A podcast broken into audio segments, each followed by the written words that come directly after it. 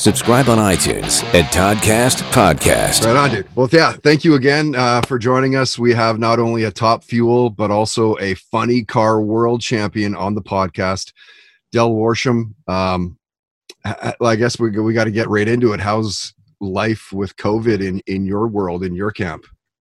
You know, it was kind of tough on us here because uh, we started a new team this year, you know, and, and, and I, I left the Kalitta Racing team and, and, and signed back up with, with Alexis and we built this new team and we got everything together and we just, we got just two races in and then the whole COVID thing hit and uh, we, we, we had a semifinal round at, at Pomona and went to Phoenix and we lost first round there, but stayed in Test and ran really well on Monday. So I was thinking, all right, here we come to Gainesville, the third race of the season. The car's running great. This is going to be awesome.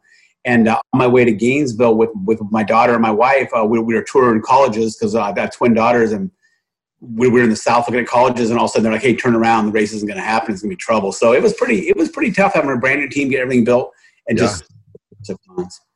That sucks. And and so, what's life like now for you? Like, what's the uh, the vibe around your world? Like, are you guys getting ready for a 2021 world, or or what? We are. We are. Uh, we we got lucky, and with NHRA and some of our sponsors, and Mello Yello, and then our sponsor with Lexus, by August, we were actually running events. Uh, started off kind of fanless, not many fans, and by September and October, we were racing in places like Texas and Florida with fans, and uh, we were able to get in ten or I think a total, a total of eleven races, and um, it was nice because because I mean we had this whole brand new team sitting here when you get a chance to race, so we were able to get in, get, get some races, get some races under our belt. We uh, we had some ups and downs. We had some races that were great. We had other races that were just we had some terrible, you know, we had some crashes and fires and we kind of grew through it, but but we, we ended the season on a, on a great note in Texas. Uh, we got to semifinals, uh, ran some some great runs. So yeah, no, it's it's coming around. It's going to be a long off season. Our uh, our off season we don't we don't start again until um, March again. So basically, you know, here we're sitting for another five months. Wow, yeah, because I, I think it was maybe right at the start when you were starting to do those runs again that we talked about you coming on, and you're like, right. you know, just get, give me a, a, minute just to kind of plow through this stuff, and then and then we'll do this. Uh, what's your first memory? Not necessarily of you racing, but like, what's your first memory of drag racing? Oh, brother. Um. Okay. So I grew up in Southern California, and um, my dad, my, my my mother and dad split at a pretty young age. I was probably about four or five years old, and my dad had a condominium over in Laguna Hills, with, which wasn't far from OCIR, from Orange County National Raceway and I remember uh, going out there with him, and, and I could hear the funny cars running, you know, on Saturdays when I was staying with my dad, and we could yeah. hear. He's like, "We're going, man. We're going to go out and watch him," and, and, going out on Saturday nights to OCIR with my dad and my sister, and and watching the funny cars race. And what was it that got you into it? I mean, it's a family thing, right? But what yep. specifically that that that kind of um, my dad. My dad was a huge, you know. After him, my mom divorced. My dad was kind of a single guy, and he went out and bought himself a Corvette, you know. And he was a, he was a cement contractor, bought himself a '62 Corvette and I can remember at a young age um, being at Orange County Raceway, and I, have I've always told a little story, which is a little bit of a fib, that I'd never been on the drag strip until I raced in a funny car. Not totally true. Right. I, I remember being, being about six or seven years old, and he had a four speed, and I would run the gear shifter, and I just watch his foot go in. I just pull the gears, and one time we got to the semifinals on like a bracket night out there, and uh, semifinals. Larry Sutton, the starter, he told my dad he's got to get out of the car, man. The guy, I had a football helmet on, you know, like a Rams helmet, so uh, it, it was exciting. Dude, that's such a cool story. Yeah. And then your first year, you won rookie. You, you won the rookie of the year, did you not? I did. I did. I just got, I got really lucky. Um, dude. Uh, just just getting to just getting to drive it all. You know, I, I always wanted to be a, a drag racer, but I never knew what capacity was to be a driver or a worker or a tuner or just you know a mechanic. Just something in that world. And and then it kind of it kind of some, some things some some events took place that all of a sudden there I was 20 years old driving the car, and um my first season in 1991 we were doing pretty good here and there, but I was the only full time. I was the only full time guy on the team. So basically, on on Thursday nights, I would go to the airport, pick up my dad, a couple guys. We'd run the race. Sunday nights, I'd take them home, and then I'd get the car to the next race. And uh, we got about five races in, or about five races in, and we got to Atlanta, Georgia, and we didn't have a the best running car. We didn't have a bad running car, and things just started lining up, and you you could tell like we were we were doing pretty well. Next thing I know, here I'm, I'm in the final round against uh, against Mark Oswald uh, in, Atlanta, and and true truth true story. We, we were going home after that event. Basically, there just wasn't enough money. We're gonna go home, work, save up our money, and pick back up in the summertime. Wow. ACL Coast Southern Nationals in Atlanta, and and won the damn race. So now I have twenty thousand bucks in my hand, and uh, that was enough money to, to, to keep us going and keep us racing. And I, was so shy and so naive to what was going on. I, I, didn't even know that there was like a press room, a press conference room when he won the race. So I remember standing there and I was all done and I just turned 21 years old. And I'm looking for a beer and there, it's a dry county and there's no beer and I'm tired. And, and Kenny Bernstein grabbed me and says, Hey, we have to go to the press room. And I'm like, Yeah, I'm not going to no press room. He's like, Oh no, you're, you're going. So I have to go to the press room with Kenny Bernstein, um, uh, Bob Glidden, and I believe I forget it was top fuel, but it was somebody like Joe. It was somebody very big. You know, it was, it was three of the biggest guys. So I was up there with them, and it, it was a great time. Yeah, dude. I mean, like that. That for me, like that was what ninety or ninety one that you won that. Ninety one, yeah. And, and that's the year I graduated from high school, and like my older brother was a huge fan of like, you know, NHRA and just kind of NASCAR and just fucking balls nice. out speed racing, right? Sure. Uh, so I do. I remember you racing since like I was in high school, really. Uh, I was just barely out of high school. Which uh, I was just going to say, which puts us at about the same age. Um, yeah. What was your first pro race? How fast were you going, and what was your speed? And what was okay. the time? Rather? First time I, the first time I qualified, or actually raced. Raced. Okay. Yep. So I raced Ed the Ace McCulloch. First round, 1990 in Pomona at the finals, and I ran a 556 and like right around I think 200, 262 miles an hour or something like that. And, and, I lost my first race, but it was a decent race, and, and I didn't lose. And I didn't smoke the tires. I didn't run into them. Yeah. Uh, I remember I came into funny car racing with zero experience. I mean, I showed for the finals. Basically, it was just a license. I'd never even competed on any level on the drag strip. I was a BMX racer, you know, and I raced my bicycle around until I was 16. I had a car and oh, okay. I chased girls. So I really didn't have a whole lot of like like racing experience, but I could drive the car a little bit, and I didn't think I would hit anybody, and, and I was able to get a license. Wow, that's pretty cool. Yeah, I have. It's pretty big. And I mentioned off the top that uh, not only is it uh, a top top fuel, but it's also funny car uh, champion. Not many right. people. How many people can say that? Not many people can say that. No, no. Only a couple of us ever ever got a chance to do that. And uh, let me think. Uh, uh, Kenny Bernstein. Bernstein. They're, they're, they're, yeah, Bernstein and Scelzi are the only other two you know, and, and it's definitely an honor. Not a whole lot of people have the opportunity to do that, you know, is one thing. But then once you do have the opportunity to get to drive cars that were prepared well enough or give you that chance, I got, I got really lucky in the top fuel car and even in the funny car to get to drive for, for Alan Johnson and Sheikh Khalid and Al-Anabi in the state of Qatar. That was a, that was just talk about falling in something at the right time. It was 2008. I just got done with my checker, my Checker Schuck's Kragen uh, sponsorship they'd been bought by O'Reilly's Auto Parts, and they weren't going to renew the, the, the, contract, and the whole entire country was going into a uh, into a depression, or you know, basically there weren't there wasn't much going on in 2008. At the end of 2008, yeah. and along comes this thing, and I interviewed for the job and got it, and next thing I know, I'm driving a top fuel top fuel dragster for a championship. That's crazy. Was, it was, it was I love it, man. That's a great story. Walk us through some of your uh, uh, game day rituals. What are you doing every every race? Sure. Well, the first thing you do, you know, no, nobody wants to be real superstitious. You know, you don't want to say you wear the same underwear every day. Right.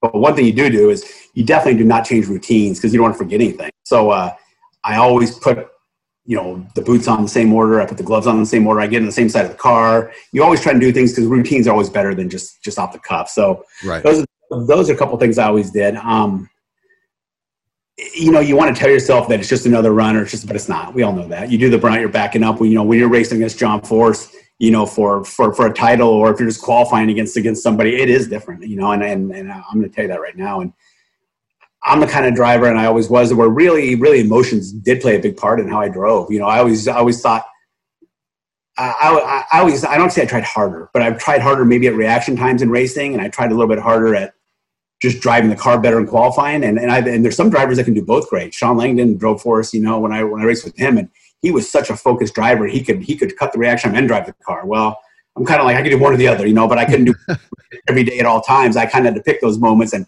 and rise up during those times. So uh, so you know, rising to the occasion when it was time to do a good job. I always tried to make sure that that I understood, you know, what was on the line every single round. What is the fastest time you've run? Uh, in top fuel, I ran a 3.73 at 328, and then in the funny car, I ran a 3.83 at 333, 332, right around there.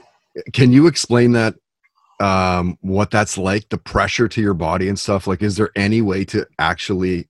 there, there is. Yeah, yeah. You know, because I've driven both cars back when I first started driving in the early 90s, I actually drove both cars in competition during the same time at the same events. I raced the U.S. Nationals one time in both cars and, and won rounds in both cars, one first round, six minutes apart.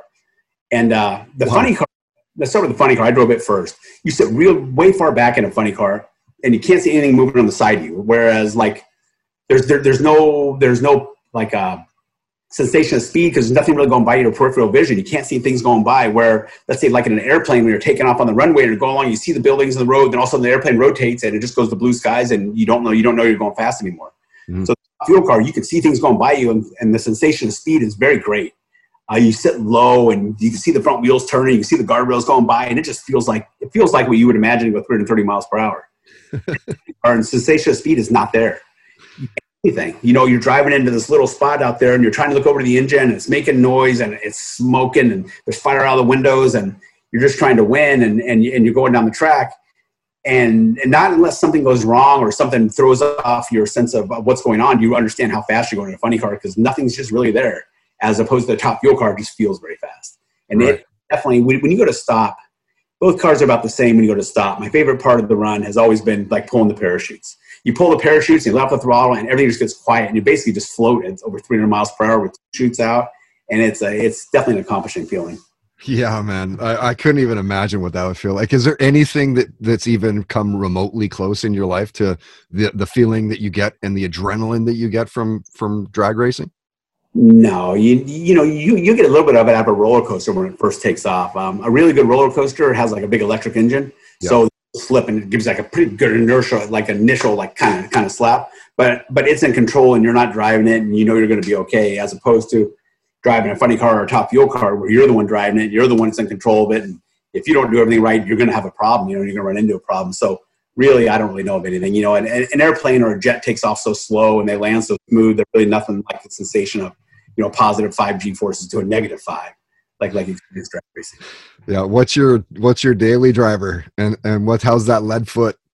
yeah, no, I don't go fast. I have a Toyota Tundra. I drive around in the streets. I have a '67 uh, Chevy, a Nova Super Sport.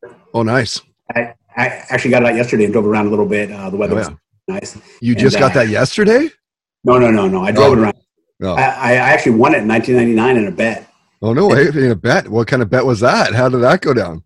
It was a one-sided bet. I could, I really couldn't lose. There's a friend of mine's car, one of our sponsors, and when we got to his shop, he had a whole bunch of old, old, old cars like that, and I, would clean them all up and you know help change the oil and kind of get them going. And one day, when I hadn't won a race, after I won my first two races, my rookie season, I didn't win another race until like 1999. There was like an eight-year span there. I didn't win a race. Mm.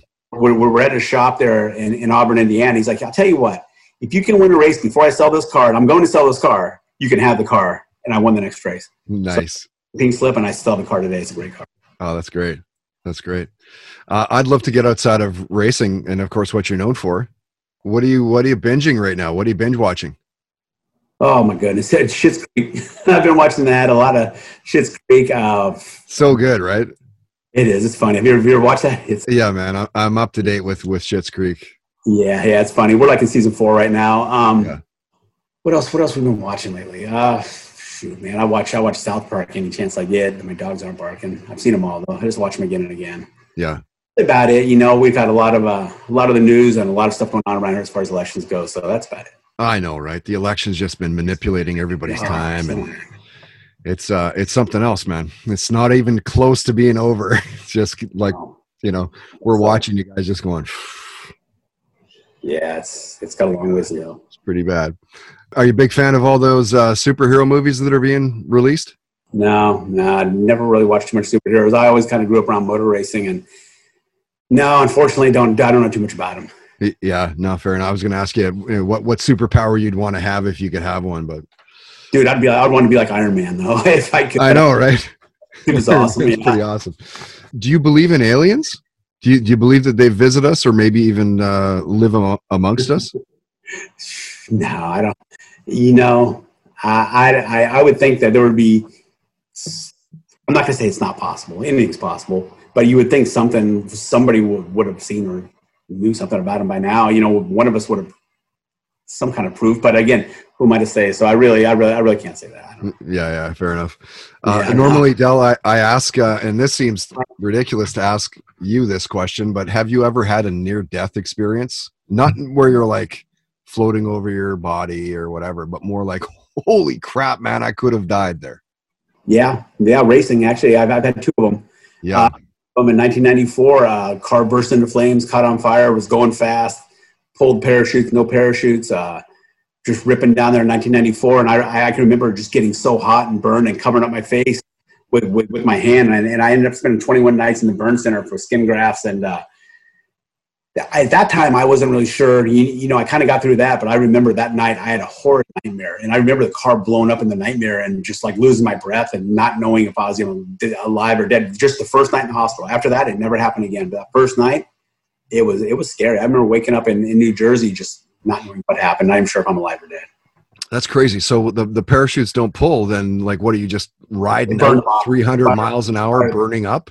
The fire burned them off. The car was going down pretty fast. It just kept going and going. And this is before your safety equipment was pretty, uh, was pretty, uh, it, you know, wasn't in advanced stages we're now. So we didn't have like these fresh air breathing systems and the Nomex suits weren't as good. Nothing was as good. And I was just basically just getting burned and cooked alive in there. And the car was fast and I could feel that. And I knew it was moving and I couldn't see. And I had to hold my breath and finally jumped out. And I remember not being able, not being able to get my, my, uh, my, my helmet off and it's because my hands were just burned up. You know, my hands were just it had blown the gloves open and and and just passing out and waking up in a helicopter, and it was a big mess. Crazy. That, that was one, and then another time, another time in the funny car again. Parachutes could couldn't get them deployed because they blew too high up in the air, and I couldn't reach the levers. I'm flipping end over end and over all the safety nets, and uh, and when the car finally came to a stop, I thought I thought it was blind. I'm sitting there, you know, and like like everything's just black, you know, and I don't really know where I am, and and I kind of reached down, I could feel my legs, and then I, and then I flipped up my visor, and just full of sand, and I could see, and I looked down at legs, and I just undid myself and just took off running, man, and took them a while to find me, and I was I was hiding in a van. I, I must have had a concussion at that point. Holy shit! So those are the two times, but uh, really, in 30 years of racing, that's not bad. That, that's not bad, man. Yeah, and and so what what is going through your mind as you're waiting for the for the Christmas tree to to to turn? Like, are you just kind of in that moment? Focused, absolutely. You know just being focused and knowing, you know, hey, there's because it's a it's a random tree. You know, you can't guess the tree at all, or you don't know what's going to come. Once everybody's staged, once both cars are staged, it's got like a second and a half of randomness. And if it go, if it's a quick light and goes off in the first half second, it feels like it just came on instantly. And if it takes a second and a half to go off, which is the longest light you, can have, you think the tree's broke. So you know that your level of concentration and focus is so great that that that, that one second is is the difference in thinking something's wrong. And uh, yeah, you're just watching that. You just want, I mean, you know, you know, you want to be reactive. You, you want to be active, not reactive. And when the, when when that amber comes down, you just kind of smash the throttle, and hopefully, hopefully, you get away ahead of the other guy or girl. Um, can you pick a career highlight? Can you nail it down to one thing, or is that just impossible? I, I think winning that race in 1991 at, at 21 years old uh, would probably have to be the career highlight. Um, still to this day, you know, the, the youngest guy to ever win a funny car a, a funny car title, and there, there there's some yeah. new along now. They're going to challenge me for that. That that was pretty big. Uh, second thing, you know, I, I, won the U.S. Nationals and the and the Skoal Showdown, you know, in the, in the same weekend, which which was the highest, the most money you can make on one day racing, you know, and I did that. Uh, that that ranks up there, and then the two championships, the one in Top Fuel and the one in Funny Car. So that's that's kind of my order. Yeah, and you're partying after these. these oh yeah, yeah. we have some epic parties afterwards. It must be just crazy nights, man. we are, you know, a, a quick story.